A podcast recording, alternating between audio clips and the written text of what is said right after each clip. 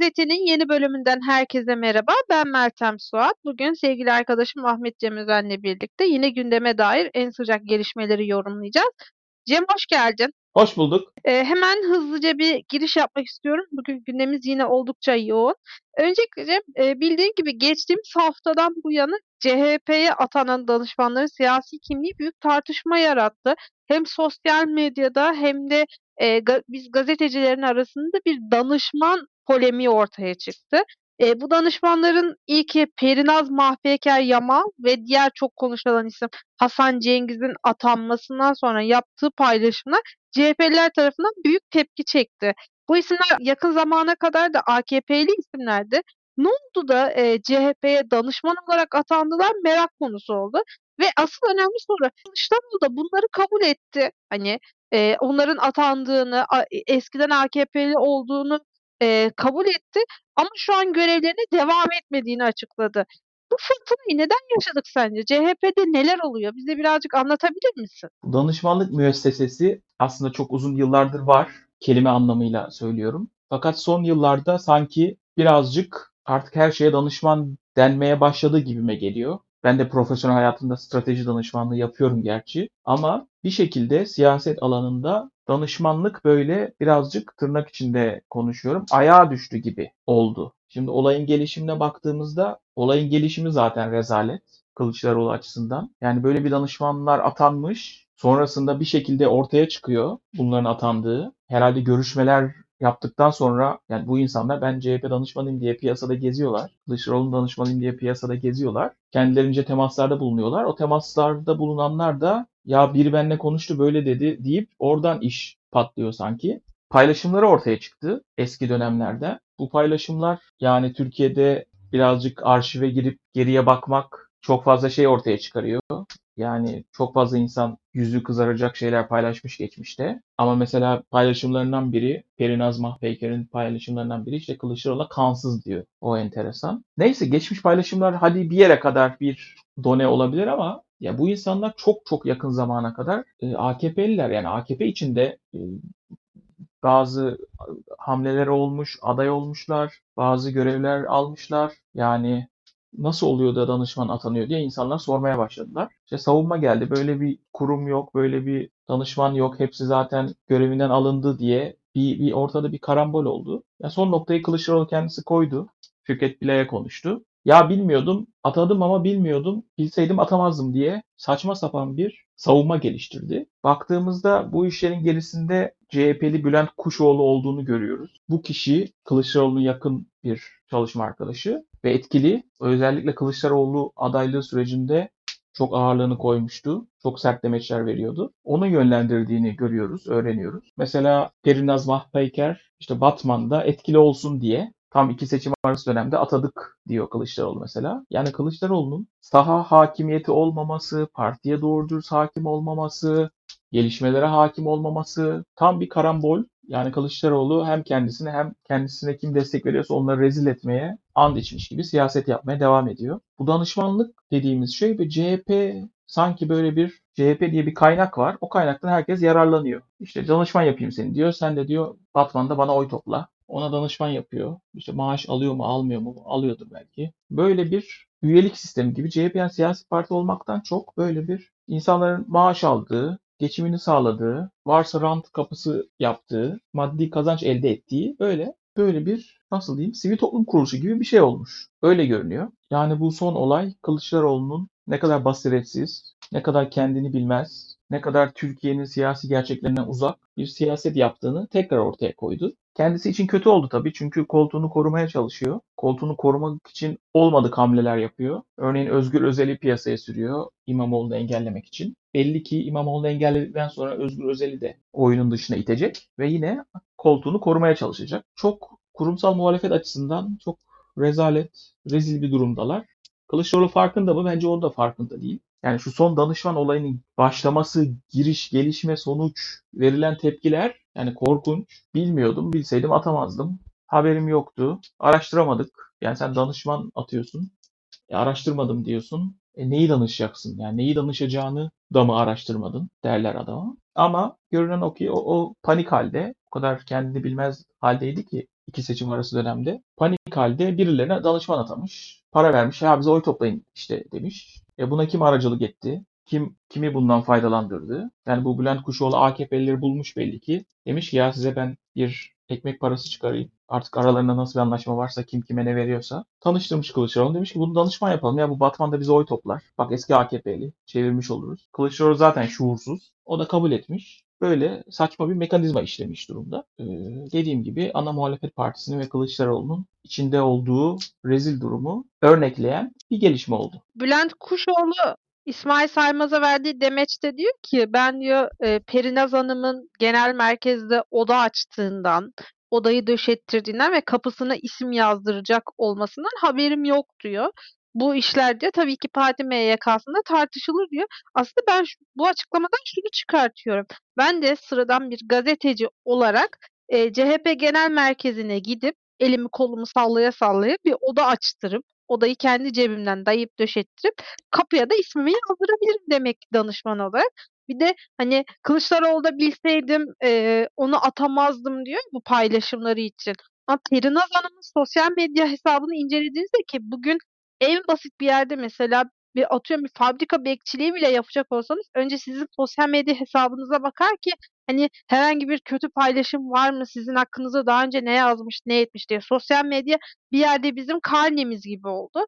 Perinaz Hanım'ın daha hani 14 Mayıs öncesinde yaptığı bu paylaşımlar apaçık bir şekilde ayan beyan ortada dururken onu alıp danışman olarak ataması, Perinaz Hanım'ın genel merkezde kendine oda açtırıp dayayıp döşemesi yani Kılıçdaroğlu bunları nasıl görmemiş ve diyor ki ben diyor zaten görevlerini devam ettirmiyordum diyor. Onları zaten diyor 4 Haziran'da görevden aldık.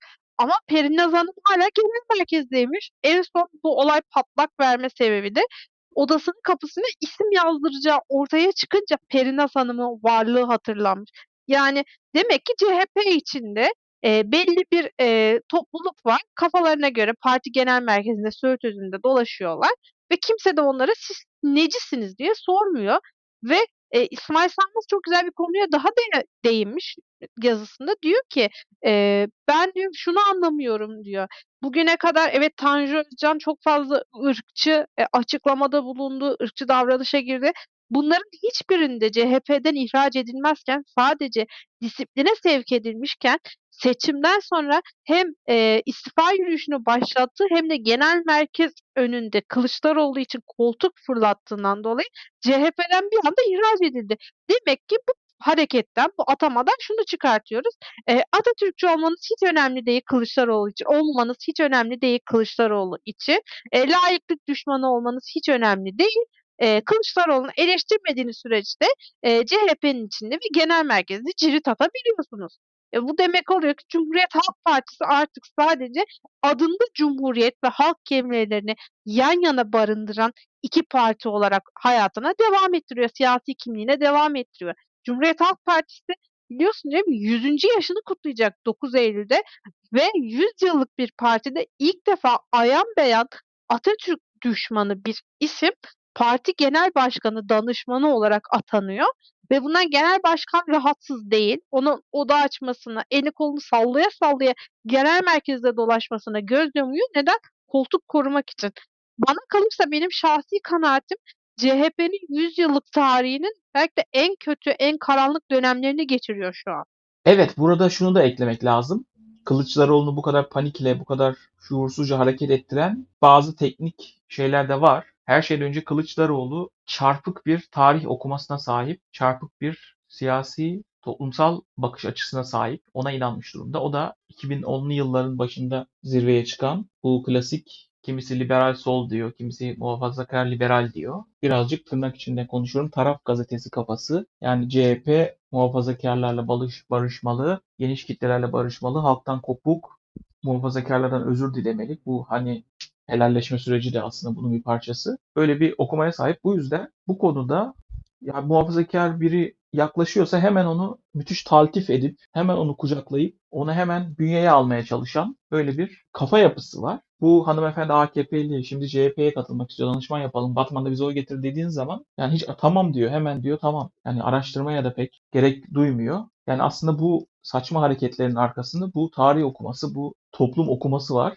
Seçimi de kaybettiren aslında bu toplum okuması da diyebilirim. Diğer konumuza geçmeden önce şunu da eklemek istiyorum.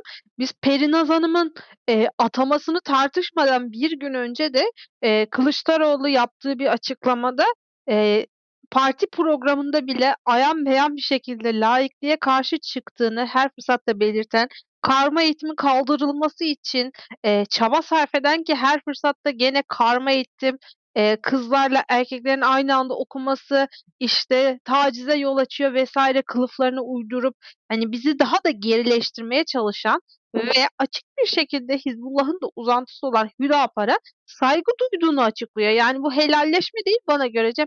Artık Kılıçdaroğlu bir yerde bir yerden sonra ne yapacağını şaşırıyor. Önce Hüdapar'a saygı duyduğunu açıklıyor. Ardından Perinaz Hanım'ın bu skandal ataması ortaya çıkartılıyor. Ve son olarak da diyor ki en son açıklamasında benim diyor seçmenim diyor bana oy veren seçmenlerin e, seçim şokunu atlattıklarını düşünüyorum diyor. Ya biz hani Sayın Kılıçdaroğlu inşallah ki e, bu kaydımızı dinliyordur. Ona da buradan bir mesaj göndermiş olalım.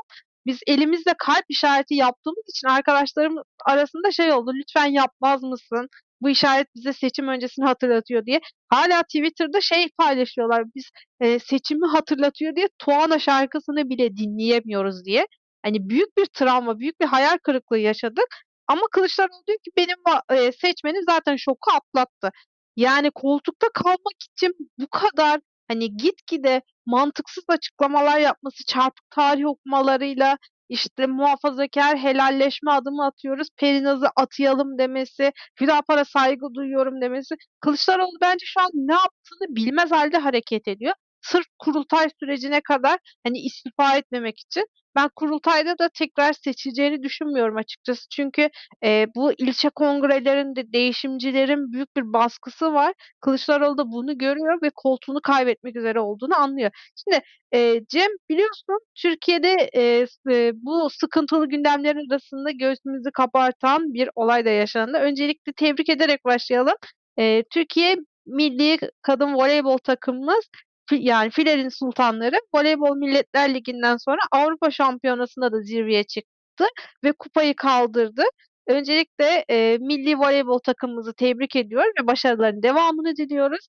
E, tabii bu tarzı başarıyla birlikte bu sportif başarıyı konuşamadık belki ama aynı zamanda e, milli takımdan Ebrar Karakurt'un cinsel yönelimi de çok eleştirildi. Özellikle sosyal medyadaki siyasal İslamcı kesim tarafından ve Ebrar Karakurt'un kendisini eleştiren Abdülhamit isimli bir kullanıcıya verdiği tepki de e, çok konuşuldu. Boş yapma Abdülhamit ifadesi bir, bir kısım e, kesim tarafından Sultan II. Abdülhamit'e ithaf edildi ve Ebrar Karakurt'un Osmanlı düşmanı olduğuna dair bir sürü spekülasyon üretildi. Öncelikle bu başarıyı nasıl yorumluyorsun sen ve Ebrar'ın cinsel yönelimine olan saldırıları nasıl yorumluyorsun? Filenin sultanlarının başarısı çok tarihi bir başarı pek çok yönden. Türkiye'de takım sporlarında hiç Avrupa şampiyonu olmamıştık. Ne futbolda, ne basketbolda, ne voleybolda, ne handbolda. Bir takım bazı olimpik olmayan sporlarda bir takım başarılar var diye haberler gördüm.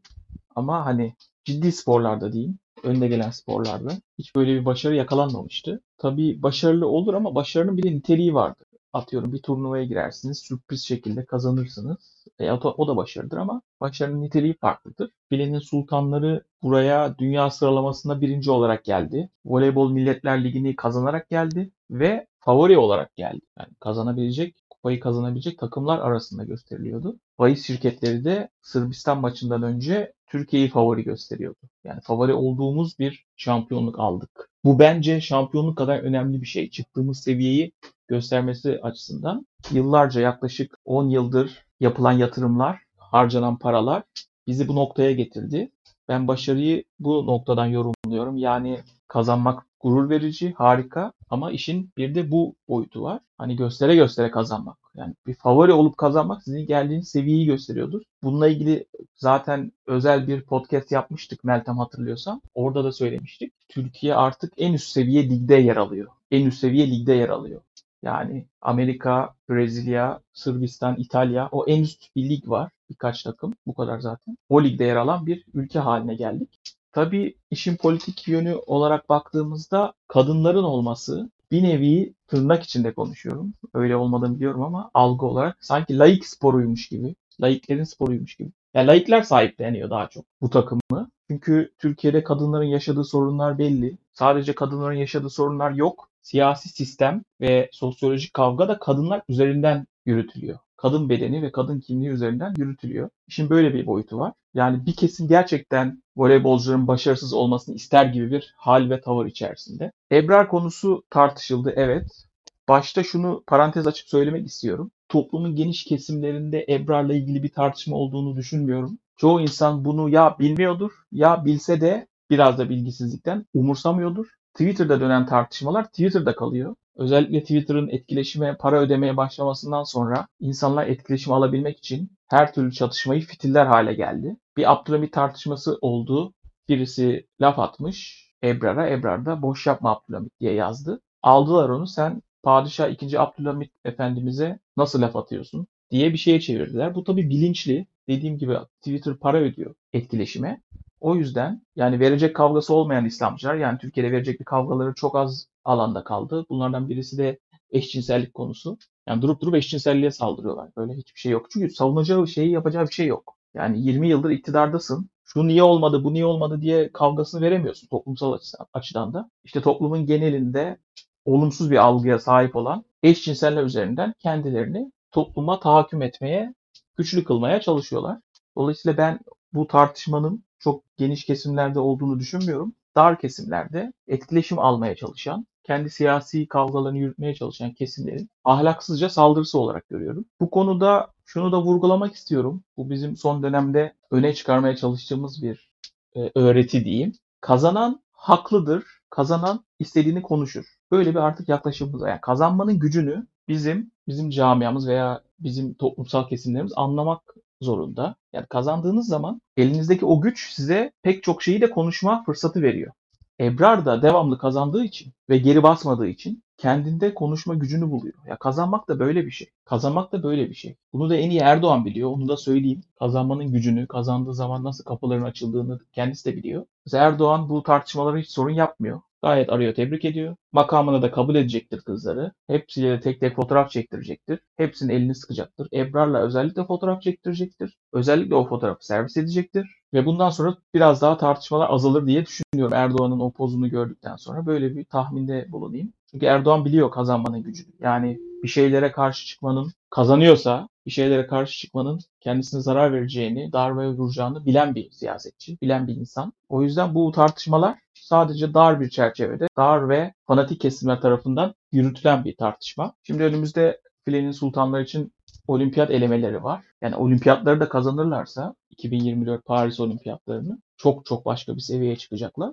Kazanabilirler mi? Yani Türkiye kazanacaklar arasında çok net bir favori. Bunu söylemek lazım. Bakalım izleyip göreceğiz. Erdoğan konusunda ben şöyle bir parantez açmak istiyorum. Ee, Erdoğan'ın filenin sultanlarını tebrik ettiği tweetini başka bir e, nasıl desem muhafazakar seçmen, AK Parti seçmeni hanımefendi gelip şey diyor size hiç yakıştıramadım. İşte nasıl bu eşcinselleri tebrik edersiniz diye.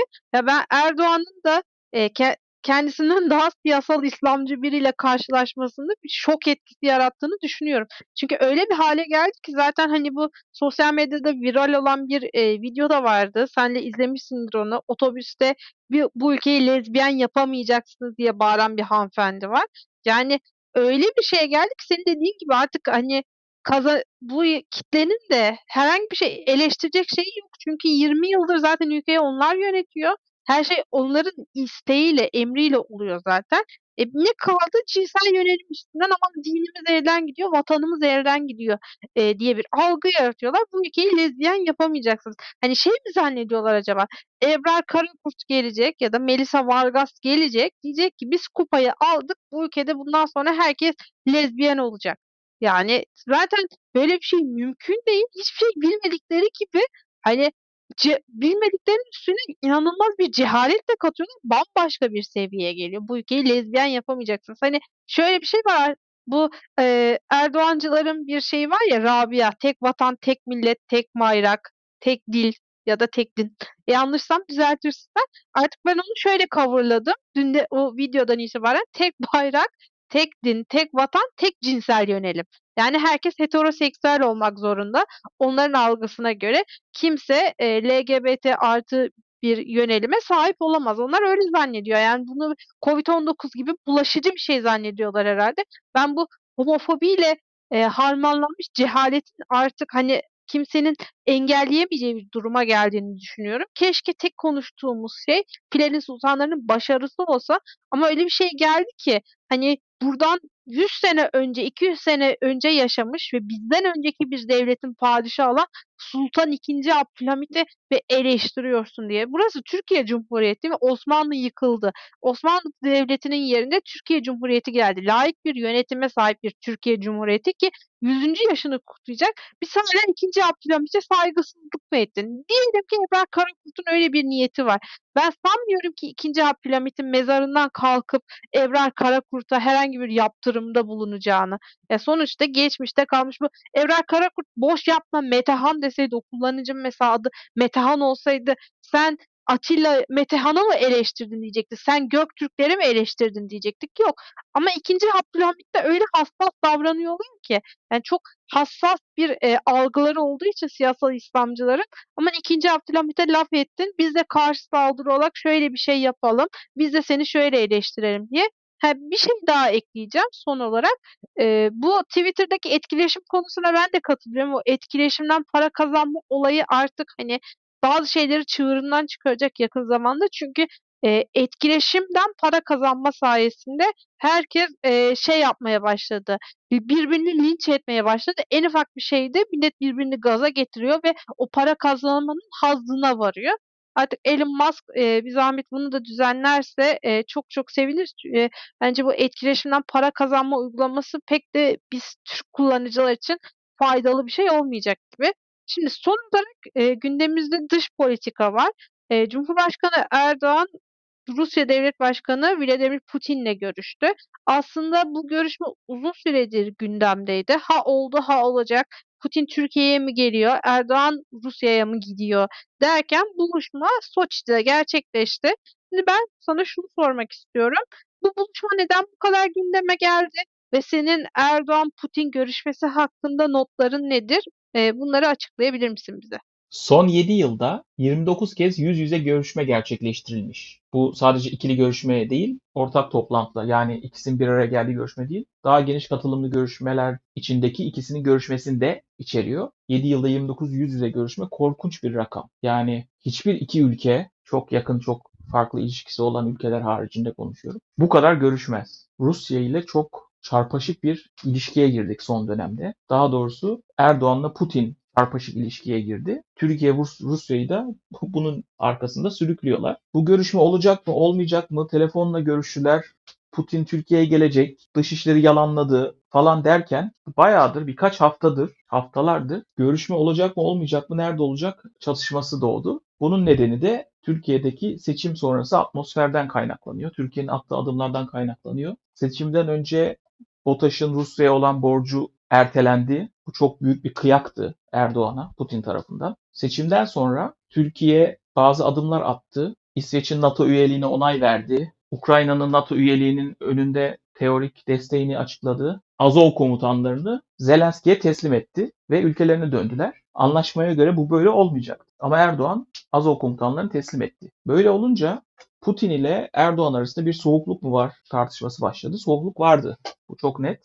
Atılan adımlardan, verilen mesajlardan çok anlaşılıyordu. Arada bir de tabii Wagner ayaklanması çıktı. Bizim analizimize göre Wagner ayaklanmasını Erdoğan fırsat bildi. Putin'in zorda olduğunu düşündü. Zaten savaş nedeniyle zor bir durumdaydı. İçeride de zor bir duruma düştüğünü anlayınca Erdoğan bunu kendince fırsata çevirmek istedi. Bu sırada sıkışan Putin hemen bir kartı masaya sürdü. Tahıl anlaşmasından çıktı. Dolayısıyla böyle bir soğukluk içinde Erdoğan'ın Putin'i ziyaret etmesi bu bakımdan önemli. Aradaki soğukluğun biraz giderildiği, artık eskisi gibi ilişkilerin sıcak belli bir seviyede gideceğinin kanıtı oldu. Bu toplantı, bu ziyaret bunun için önemliydi. Ziyaretin içeriğine baktığımızda bir numaralı konu tahıl anlaşması. Batılı ülkeler Erdoğan'a tahıl anlaşmasına dönmesi için Rusya'yı zorlamasını istiyor. Rusya da buna aslında yanaşmayacağını daha önce sinyallemişti. Zaten bir sonuçta çıkmadı görüşmede. Rusya'nın derdi şu, bir takım yaptırımların kaldırılmasını istiyor. Başta Rus bankalarının SWIFT sistemine geri dönmesi olmak üzere. Batılı ülkeler buna asla yanaşmıyorlar. Şu an durum kitlenmiş vaziyette. Dolayısıyla batılı ülkeler yaptırımları kaldırmazsa tahıl anlaşmasının da devam etmesi mümkün değil. Rusya bunu kabul etmek istemeyecektir. Batılı ülkeler zaten farklı alternatifler üzerinde çalışıyor. Moldova ve Romanya üzerinden tahılın ihraç edilmesi gibi bazı alternatifler üzerinde tartışılıyor. Dolayısıyla oradan bir sonuç çıkmadı. Bunun yanında bir takım konular konuşuldu. Türkiye'nin mesela Putin bahsetti bundan. Türkiye'nin enerji hub'ı olması diye. Yani böyle bir şey biz böyle bir şeyin şu an yakınında da değiliz. Biz şu an koridor ülkeyiz. Yani gazın geçtiği koridor ülkeyiz. Yani gaz ve petrol bizde toplanıp oradan dağılmıyor. Ama ya bizde de içimizde de çok hani böyle bir gündem yok. Ama Putin bunu söyledi. Yeni projeleri devreye alabiliriz dedi.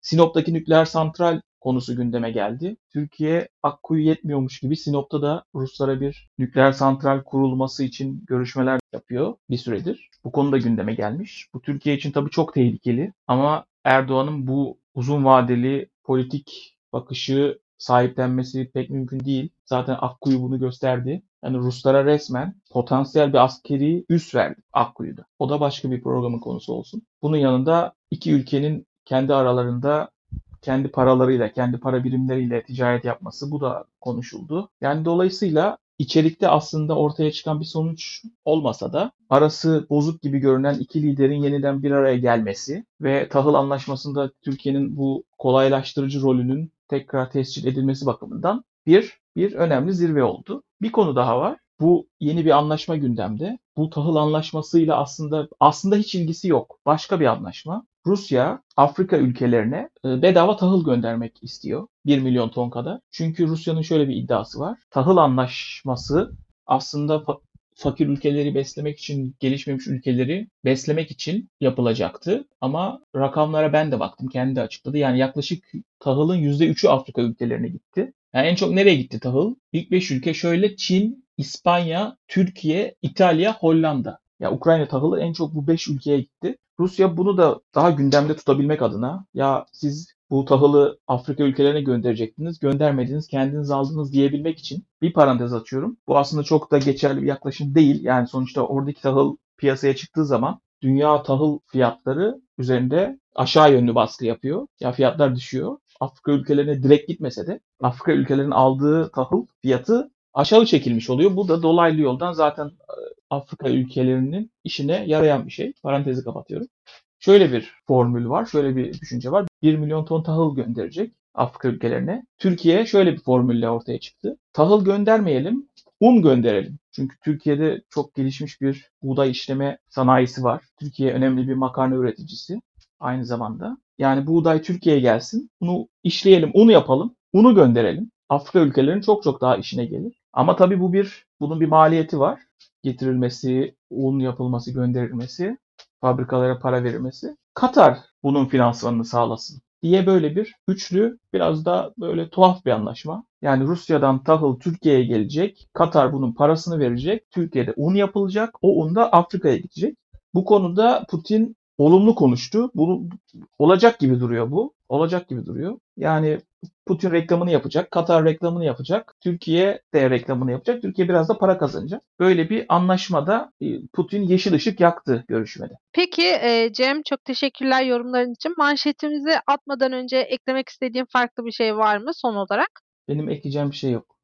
Peki tekrar teşekkürler. Bugün Sesli Gazete'nin manşetinde önce CHP'de patlak veren danışman krizini konuştuk. Ardından filenin sultanlarının başarısını ve filenin sultanlarına gelen tepkileri tartıştık Cem'le. Son olarak Türk dış politikasını ele aldık ve Türkiye-Rusya ilişkilerini ve e, geçtiğimiz günlerde gerçekleşen Erdoğan ve Putin arasındaki görüşmeyi değerlendirdik ve Sesli Gazete'nin bir bölümün daha sonuna geldik. Sesli Gazete'nin geçmiş bölümlerini yeniden dinlemek ve yeni bölümlerimizden haberdar olmak için bizleri Spotify, iTunes ve Google Podcast kanallarımızdan takip edebilirsiniz. Ayrıca podcast'imizle ilgili her türlü görüş ve öneriniz için Twitter slash Ahmet Cem Özen ve Twitter slash Meltem Suat adreslerinden bize ulaşabilir. Daktilo 1984'ün diğer içerik ve yayınlarına göz atmak için web sitemizi ziyaret edebilir. Son olarak YouTube kanalımıza abone olup katıl butonuna tıklayarak bizleri destekleyebilirsiniz. Hoşçakalın.